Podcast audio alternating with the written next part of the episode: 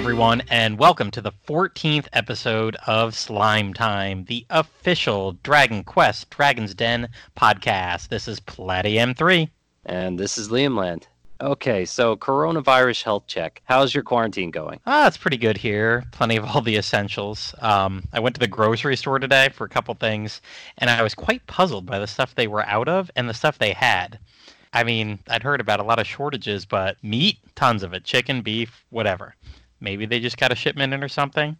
The pasta aisle was uh, pretty well stocked too, although uh, it was low a few days back. But I was a little surprised by some of the things they didn't have. Like besides the obvious toilet paper and whatever thing, they had like no soap, none, not laundry detergent, not dish soap, nothing. All that stuff was gone, and dryer sheets gone. I mean, I guess if you're gonna sit home, you might be doing laundry. Uh, even those little tablets for the dishwasher, all gone, and Ziploc bags, all cleaned out. I was very puzzled by some of the stuff that was all gone. Yeah, we had a we had a shortage of um, potato chips in the in the Jersey area, so that seems to be people are afraid that that they're not going to be able to get potato chips, so they just bought everything within the local area. but well, you also you wouldn't never eat just one. Yeah, right. you you actually wouldn't know there's a quarantine going on with all the folks hanging out on the local parks, and there's still plenty of traffic driving around. So it's kind of like business as usual for some folks that just don't give a shit. Um, yeah, same thing here in Florida. You know, there's kind of lockdowns, kind of not. But I think it was like three screens full of all the exceptions I was scrolling through at the neighboring county. I was like, well, that's pointless. Basically, uh, stay at home unless you don't want to. Right. Yeah. Yeah. And then, of course, there's all the spring breakers uh, spraying it to the rest of the country. Yeah, that that's some crazy video there. Watching yeah. that. Well, so anyway. How's that for a transition? Anyway, yeah. uh, so so I had a long lost uh, memory come back to me recently. I was playing uh, NES games um, with my three year old on my on my phone, and while playing the first Dragon Warrior game on NES that made reference to the Howard and Nestor cartoon strip, um, there was there was sorry there's the the actual game uh, the first Dragon Warrior on NES makes reference to the Howard and Nestor cartoon strip that ran in Nintendo Power from the magazine's inception from 1988 through 1993. So just taking a step back in the cartoon, Howard was the bow tie wearing Nintendo game Know It All, who was actually based on Howard Phillips, the president of the Nintendo Fun Club at the time, and Nestor was the stubborn and impetuous video game playing teenager who was well I guess he was based on all of us. Basically, uh, Nintendo's passive aggression towards all of us. well, it was the 1980s, and, and the comics would typically typically play out uh, as Nestor cosplaying as a main character in a game featured in that month's comic strip, and uh, Howard gives the often confused Nestor real game strategy tips which Nestor then ignores and does his own thing, always landing him into some sort of trouble. So in Dragon Warrior NES, there's numerous references in various towns like Garinham and Kol to people looking for Nestor, who is apparently lost in the game somewhere. Um, in Volume 10 of Howard and Nestor and Nintendo Power, even had a Dragon Warrior comic. So we'll link to that in the show notes. But um, this particular Howard and Nestor Dragon Warrior comic strip was published in 1989, somewhere around the release of Dragon Warrior NES. So these were two mediums, the game and the magazine, that were then referencing one another. Well, this obviously wouldn't have been part of the 1989 localization and not in the original uh, Dragon Quest One for Famicom. No, yeah, this is definitely a localization thing and not uh, not not part of the original DQ canon. Okay. Interesting. So you may have seen our next guest on social media as a Dragon Quest promoter. He's even worked with us in some fan marketing for some of our Dragon's Den contests. Joining us tonight is a Dragon Quest slime who's been traveling the world since 2015, spreading the word of Dragon Quest to fans throughout the West. Please welcome Westy Blue Slime to the party. Hi, everybody. I'm Westy the Dragon Quest slime.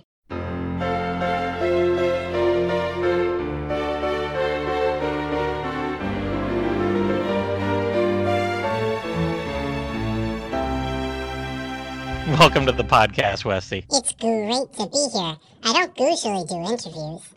That's right. I guess this is your media debut. Tonight we're going to be talking about the original idea for Dragon Quest IV.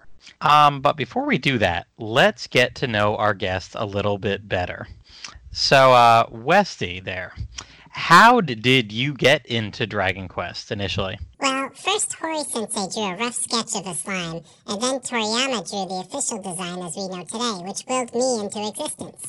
But in terms of how I began my travels to spread the word about Dragon Quest in the West, back in 2015, I was initially inspired by what the Dragon Quest marketing team under Kaori Takasu had been doing to promote the release of Dragon Quest Heroes.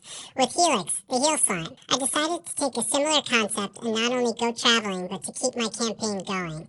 I know Healix did sunset after the game promotion was over, but with Westy, I could keep the traveling and promoting in the series going on as long as possible. What are some of your favorite or least favorite games in the DQ series? Mainline spin offs?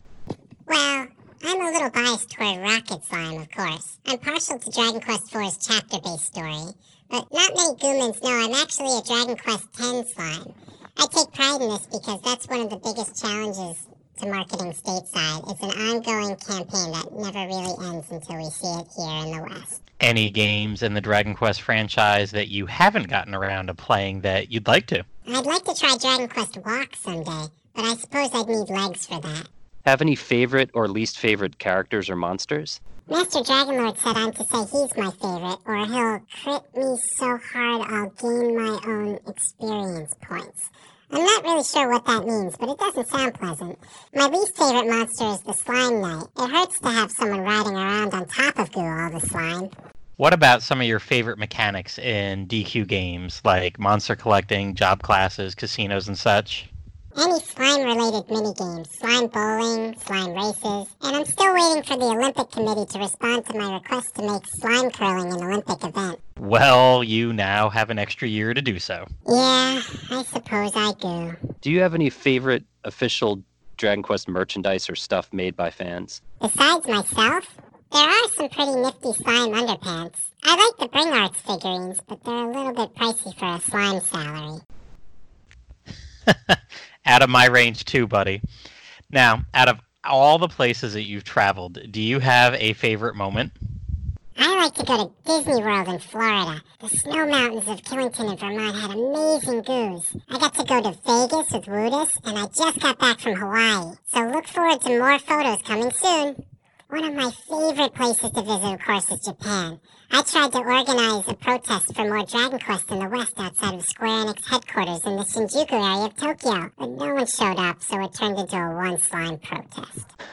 I'd imagine that would happen if you'd advertised that in Japan. What DQ fans or denizens specifically have you met in real life before?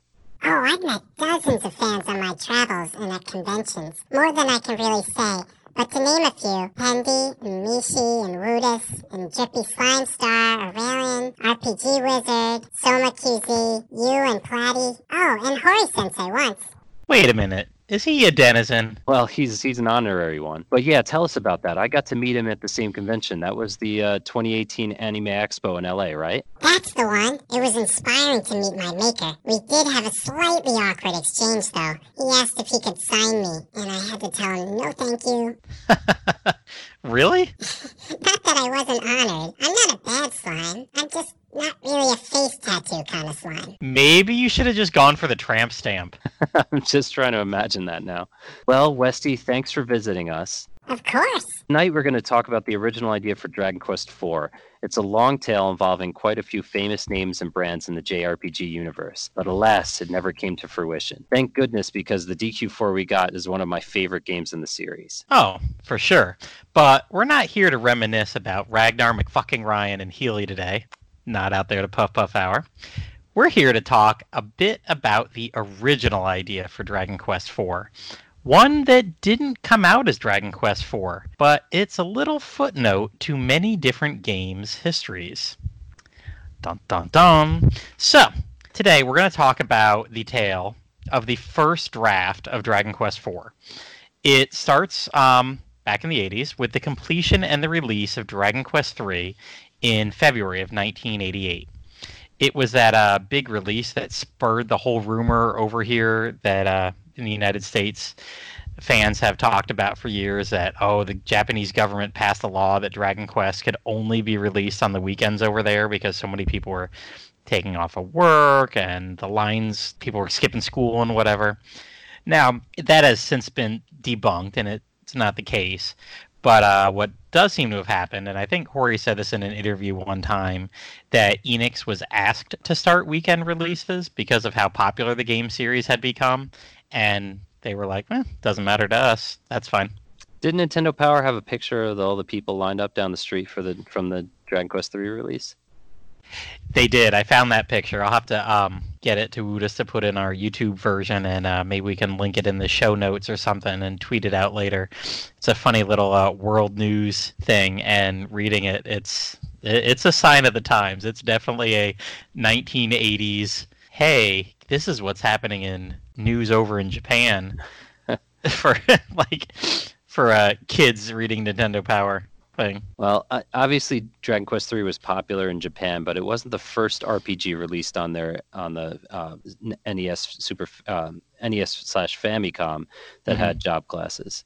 The original Final Fantasy released in mid December, about two months prior to Dragon Quest III. Yeah, it, it came out in December 1987. Um, and the original Final Fantasy was heavily designed by uh, this guy uh, Kawazu.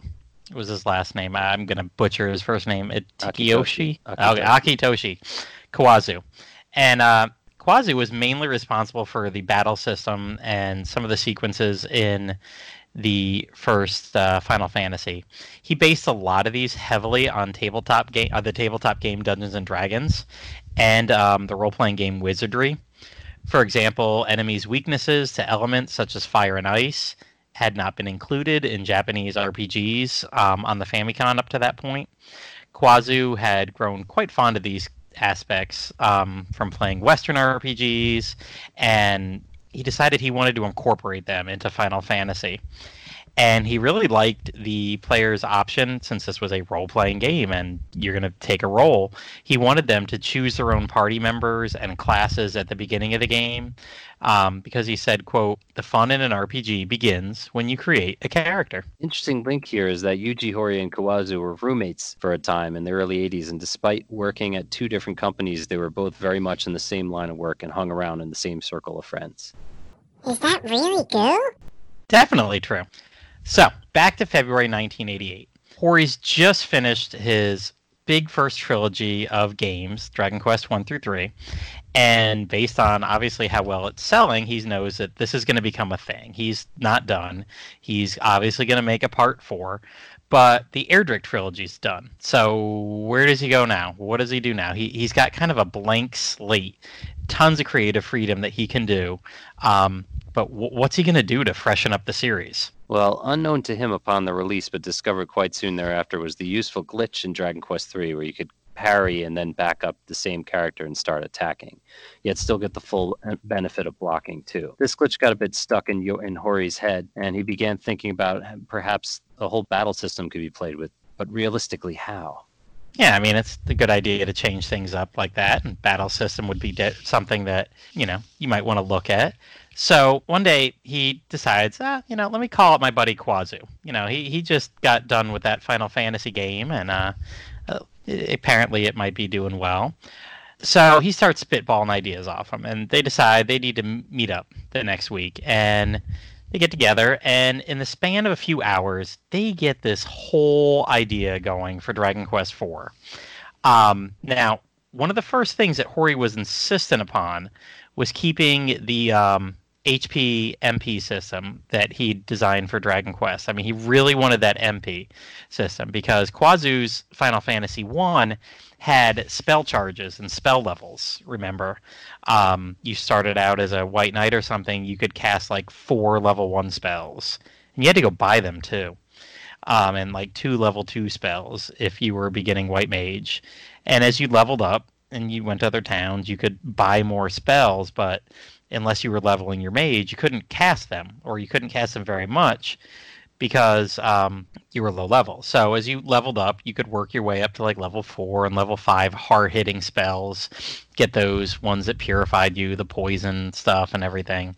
But it was all this spell you could only cast this one spell a certain number of times until you went to the end kind of system. This is pretty much directly taken from old Dungeons and Dragons mechanics, like a lot of RPG elements at the time were. Yes, exactly, Westy. And Horii didn't like that spell change mechanic. So Kawazu had to build his Dragon Quest IV system around the ones from the previous Dragon Quest games with kind of one big radical change. I mean, he was given this freedom, so He had to use MP, but he wanted to figure out something different to do. He decided, you know what? Screw leveling up. Uh, We're not going to have this leveling up characters. Instead of having like fixed levels, like, hey, every so often we're going to go up this level and increase your attack and defense and whatever, um, all those stats can't go up at once. The stats were going to be increased based upon the actions that took place in the battle. If you wanted to get your warrior better at attacking with a sword, how would you do it? Well, you'd equip a sword and get better through using it. Um, if you wanted your magic to be better, more effective, deal more damage, heal more hit points, then he built this system where, hey, if you just use it more, you'll get better at this. Basically, he went with the whole uh, practice makes perfect thing here. I mean, it all sounds good because it plays like real life. The more times I sneak around and shoot rolls of toilet paper out of people's hands with bows and arrows, the better I get. And my person, my personal agility stats increase, as does my aim. So soon I'll be able to put an arrow right through the tubes. Mm, yeah, of course. Mm, Okay. Well, that, that, that- it sounds like that makes a lot of sense. But the problem with this system is um, the thing that Kawazu developed was pretty much broke as hell. Really? How so? Well, you, you could target your own people for spells and attacks. You could attack your players, get them down to minimal HP, then cast heal spells. Often enough, max HP would go up after battles. And as one would expect, all near death experiences make people stronger and more healthy. Exactly. I mean, imagine a year from now, we're going to be like a race of superhumans coming out of this uh, whole coronavirus thing. Um, probably not so much, but Yeah, it's, it kind of what- reminds me of Fight Club a little bit, you know?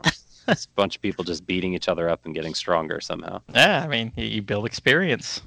Yeah. that what doesn't kill you makes you stronger. I, maybe you he go. went with that kill motto there.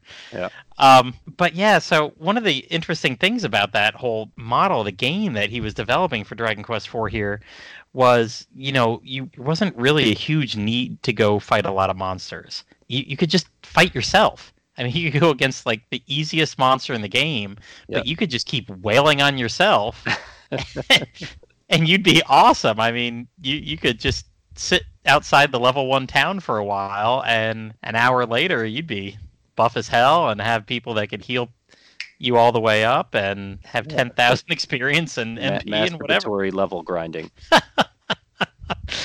Oh man. So I mean, now Kawazu would kind of take this idea and go with it later. Um, after this kind of didn't work out, um, he went on to develop the Saga series of games. Um, the first few would come over to the United States, interestingly enough, as Final Fantasy Legend one, two, and three. Um, they were for the Game Boy. I don't even think they were for the Game Boy Color. They were so early. Um, then it would develop into the uh, Super Famicom SNES area as Romancing Saga 1, 2, and 3. Uh, the second one earlier this year, Zachary, um, Yangus Legendary Bandit, and I tried playing, and whew, that was an interesting game. I, I kind of gave up on that after I started getting towards end game bosses because it had some of these weird mechanics in it. You, couldn't level; it wouldn't matter. You could keep getting better by doing certain things, but also the it went on to add like the bosses got better too. So it wouldn't matter if you tried to fight the end boss at 10 hours into the game or 20 hours in the game. That same level of challenge was there. You just couldn't power level. Um, you always had to have a good plan for attack. You And, max um, level, and then just like the end boss would be just insanely difficult. There was no levels. Yeah, oh, I mean, okay, all right. Yeah, you you could grind, but you could get hit points and whatever. And I kind of ran into this. Um, they're actually still making Saga games. They came out with one. It released in the United States just last year um, in December. Scarlet Saga Grace, and got pretty good reviews as one of the kind of non-broken ones. Um, cool battle system. I know it, it had to be like Now hey, non-broken. Yep. and it's even spurred like kind of copycat systems. I was excited about ooh, five, six, seven years ago um, to get this one game on the 3DS called Legend of Legacy, and I really enjoyed it. But I got to the end boss, and, and I did okay. You know, I would use all these abilities, random abilities would just keep working. Like you'd be sitting there using your axe in battle, and at the end of one battle, it's like, hey, guess what? You learned a new axe ability. I'm like, oh, cool. Well, I got to the final boss in that game, and I could get oh gosh, I think I did it like ten times. I could get through his first form, but when he changed forms, wiped me out. Hmm. And after like four, five, six times, I'm like, screw it. I'm gonna look up where to go and whatever to do, and watched a couple YouTube videos on it. And all the advice, everything that was there, they had all these abilities that I didn't have. I was like, okay, these are providing no advice. I don't have that ability. I can't do that. I can't do that, and I can't do that. And the thing is, I, I went and I spent like five more hours just grinding random battles to see if I could randomly have these abilities appear. Never happened. So that's me. That's me in Quest of the Stars. I'm like, I can't do that. I can't do that. I can't do that. so yeah, I mean, this kind of system where you could just randomly learn stuff, you could randomly not learn stuff. You were at the ability, and you know, it's kind of like your uh, ability. You're trying to get the uh, your quest for the Falcon Sword. It's all RNG. Hmm. It comes down to that. So now, um, another same company then not Kawazu, but they, they took this idea also with the game Alliance Alive. Um, but they did add a feature behind into the game where you could actually build up. It wasn't experience, but it was like skill points, and you could actually trigger an ability. You could trigger use your skill points to buy a skill that made abilities trigger faster. So that game I really loved. Alliance Alive had some things that you could actually grind for. It wasn't just randomness. All right. So uh, getting back to Dragon Quest IV, um, besides the battle system, what else was radically changed? Uh, not much. I mean, Kawazu stuck pretty much with Horii's ideas, and they worked together to make your standard fantasy JRPG of the time. I mean, you had this main four-person party: um, Firion, Maria, Guy, Leon. They kind of drop in and out of the game, uh, out of your party, and there's five other party members that join for a time and leave. Um, brought a pretty big total. You could have player control up to nine people, not all at once, but they were coming and going throughout the uh, storyline. And there was a typical Dragon Quest story of the party fighting back against a big bad guy who had descended into hell, this dark realm, and came back and was like, "Hey, cool! Now I've got the power to take over the world." Ah, this this game sounds pretty decent. Why wasn't it turned into Dragon Quest IV? Ah, man, it was that battle system which I just spent a little time lamenting on. Horii just didn't love it. He thought it was just a complete pile of shit, and therefore deserved to get booted back to Kawazu's first company and get called Final Fantasy. Well, Final Fantasy 2, that is. so, uh, I mean, Square at the time, they weren't going to look a com- mostly complete game in the mouth and just kill it. I mean, they'd had all this work done, obviously, and so you know they just did some little monster character and overworld sprite swaps. I mean, think of the game sizes back in the NES days. You're talking about like two megabytes. You know, replace A with B, and ta-da! Um, pretty quickly later in 1988, um, while Horii's back at the drawing board, ready to try to push himself to get out of Dragon Quest IV. Uh, a couple years later, he, he, you know, they're releasing Final Fantasy two, and you know, not to waste everything that he'd put all this time and effort into uh, helping Kawazu develop what would become Final Fantasy two, but uh, he decided, nah, Wait, wait, wait. Final Fantasy two, the one with with Cecil the Dark Knight. no, no, no, no. You're thinking of Final Fantasy two in the United States. What I'm talking about is the Final Fantasy two that the uh, Japan got. Oh, know, right, so- yeah, yeah. That's the one we were talking about where you- you're beating up your characters. Yeah, yeah, yeah. This is the one that came out um, in '88 before Cecil even knew what the Super Famicom and what everything was. So what do you mean? Horii used some of the same plot devices? Like I was saying before, Horii didn't want to throw away all these great ideas that he inadvertently passed on to Square. So uh, he, he had a lot of similarity here between some things that were in the game that he developed with Kawazu and what he put in Dragon Quest IV. I mean, Dragon Quest IV began the Zenithian trilogy, and we all know Zenithia is a floating castle up in the sky. Um, well, in Final Fantasy II, the party flies with a dragoon on a wyvern, which is just another name for a dragon, to a castle that's being held up in the sky on uh, air on a cyclone. It's like inside a cyclone. They just, eh, let's take that dragon up there. Um, you know, the plot device of Dragon Quest IV is part going after Psaro the Manslayer. Um, he had used his power, what he awakened Estark to get the power of evolution, so he can turn into a huge monster and conquer mankind, right? Well, circle back. That, that idea came when he was working on Final Fantasy II, uh, where there was an evil empire that descended into hell. And, you know, that's something Dragon Quest always calls the Dark Realm or the Dark World or something. And Final Fantasy II, this guy goes down there and gains the power needed to transform into a big demonic form that can help him conquer the world. And let's not forget the whole Aktemto mine scene in Dragon Quest IV. You know, that all came about because of what they were thinking about in Final Fantasy II. Because at one point you need this mithril um, to make better weapons. So where do you go? Bum, bum, bum. Party makes its way to an occupied village called uh, Salamand, saves the villagers forced to work in the nearby mines by the monsters, and ta-da! They receive mithril not an air canister to float the uh, thing, but you know, going into a mine. That's totally straight out of FF2. Um, I'm not totally convinced here. I am. Those all seem like pretty recurring JRPG tropes and scenarios. Mm, yeah. Well, smoking gun here. What if I told you to look at chocobos that were first released in Final Fantasy II? Yeah, how does that prove anything? Oh, just go back and look at the Great Beak enemies from Dragon Quest III they're called beacons nowadays in the uh, newer translations.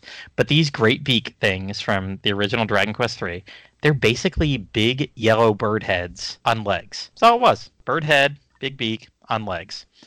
And, you know, like I said, Square was switching up things a little bit. They, they couldn't make everything look exactly like Dragon Quest um, or Toriyama's art. So they make the Jokobos kind of look exactly like them, but with a bit of a body. Boom. And it's like the difference between a centipede and a millipede. I mean, you got a few more body segments, and there you got a new creature. But uh, that's how Jokobos, Chocobos came about. Great beaks from Dragon Quest III, plus a little bit of a body. Well, I guess that all makes sense. So, Horii didn't love it? How did it fare when it came out as Final Fantasy II? Famitsu loved it. These, the three best games of 1988 in Japan, were Super Mario Bros. 3, Dragon Quest 3, and Final Fantasy 2. I mean, look at those games. That's some excellent company to keep. I mean, Dragon Quest 4 would come out a couple years later in 1990 to great reviews too, and both series have gone on their merry way, coincidentally, kind of both ending up under the same publishing company when uh, Square Enix fucked up in the early 2000s, and uh, Enix had to pull them out of everything. But they, they're Final Fantasy, Dragon Quest, they're both going on to this day, releasing title after title. Okay, so full disclosure, everything we just talked about was completely true. April Fools. Okay, so for those of you that made it all the way through this incredibly tall tale, uh, this is kind of what happens in my brain. Uh, a couple of weeks ago, when I'm tasked with driving my entire family home from North Carolina overnight from spring break, uh, you know, 10 hours locked alone in a car with nobody else that is uh, awake and conscious. These kind of things just start running together.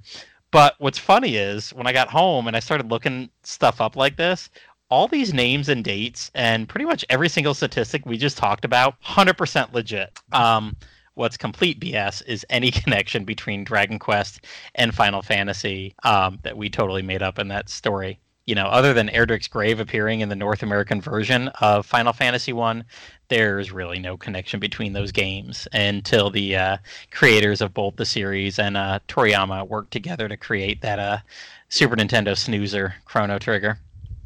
Hey, I like that one. Eh, maybe it had to be there in the 90s. I wasn't. but uh, also, as far as we in Wikipedia know, Horii and Kawazu were never roommates. Oh, but that could be good, right? Did anybody ask them? yeah, if anyone could ask Horii and Kawazu if they were ever roommates and get back to us, we'd really appreciate it. Yeah, we'll we'll give you our contact information uh, in the show notes, of course, and uh, I think we're going to say it again here in just a moment with the conclusion, because, ladies and gentlemen, And that's slimes. it. And slimes. Sorry, Westy. Didn't want to bust in that uh, lose our guests' attention here. Okay, Goomer. Um, but that's it for this episode of Slime Time. A little bit shorter than usual, but uh, we do want to thank Westy, the Blue Slime, here for joining us. Um, as we maybe kind of bullshitted our way through a possible Final Fantasy II Dragon Quest IV connection that in no way, shape, or form exists. Thanks so much, Westy Blue Slime, for taking some time out of your travels to join us. You can check him out on Facebook, Twitter, and Instagram at Westy Blue Slime. Thank you so much for having me. I had a great slime. You might have noticed that the only time we mention Patreon is when we say we don't use Patreon. We're just a couple longtime fans and a slime that want to speak about the game series we know and love so much. So, if you have some money you would like to donate, consider sliding on over to the Dragon's Den at www.woodus.com slash den and click on that button that says support this site. Woodus has owned and maintained the Dragon's Den fan site for over 20 years and I'm sure would appreciate any donation. Or you can use his Amazon affiliate link to make some purchases. I mean, you're probably sitting at home not going out shopping. So shop on Amazon through his affiliate links. Order uh, Dragon Quest 11S or any other Dragon Quest game. He's got linked there. Pretty much all the other ones that are still on Amazon, he's got affiliate links too. And he'll get a small fraction of the sale that will help support the den there. And if you're an advertiser and you're looking for a cool new podcast to spend lots of ad revenue on, reach out to us at slimetimepodcast at gmail.com. If you have any questions or comments for us, you can find us on Twitter at PlatiM3 or at Riamu Celestrian or hit us up both simultaneously at DQ Slimetime. Consider joining in the tons of Dragon Quest discussions at the forums over at uh, woodus.com slash forums. I know I'm there posting about uh, what I'm playing and what other people are doing and just kind of what may be going on in the world of Dragon Quest this year. Um, also, we'd like to thank everyone that made this possible, like Brian, aka Woodus, for his support of the series and this podcast, and keeping the Dragon's Den's lights on for decades. Thanks to Amanda Lepre and the Descendants of Erdrick for allowing us to use their music for our podcast. Descendants of Erdrick is a video game tribute band from Austin, Texas. If you'd like what you've heard, check them out in their most recent album, Advent, uh, at www.descendantsoferdrick.com or on Twitter at D of Erdrick, or go see their band leader Amanda Lepre live on tour as a guitarist through Andrew WK. And uh, consider um, donating to Amanda's Patreon as well. Um, I know because of the whole coronavirus uh, outbreak, um, a lot of bands aren't touring anymore. So you're going to see a lot of your favorite musicians uh, are actually canceling their live shows. So um, that's less revenue for them as well. So please consider uh, donating to uh, um, to Amanda's Patreon, and uh, and that's it. All right. Our thanks, as always, to Dwayne Bullock, our wonderful graphic artist, um, Dragon Quest fan, for making the awesome artwork for this podcast. Dwayne was on the original iteration of the Slime Time podcast, and he's been on a couple of our other episodes. You can check out more of his work at Dwayne Art on Instagram or his website at dwaynebullocart.bigcartel.com. And if you're looking for more DQ podcasts, check out our earlier episodes on Dragon's Den, Anchor FM, iTunes, Spotify, YouTube, and more. Please also check out our fellow Dragon Quest podcasts available on Puff Puff Hour and Dragon Quest FM. Bye, everyone. DQ Slime Time, sliming off. Stay healthy, stay safe, and stay socially distant, everybody. And don't forget to wash whatever it is that hands are.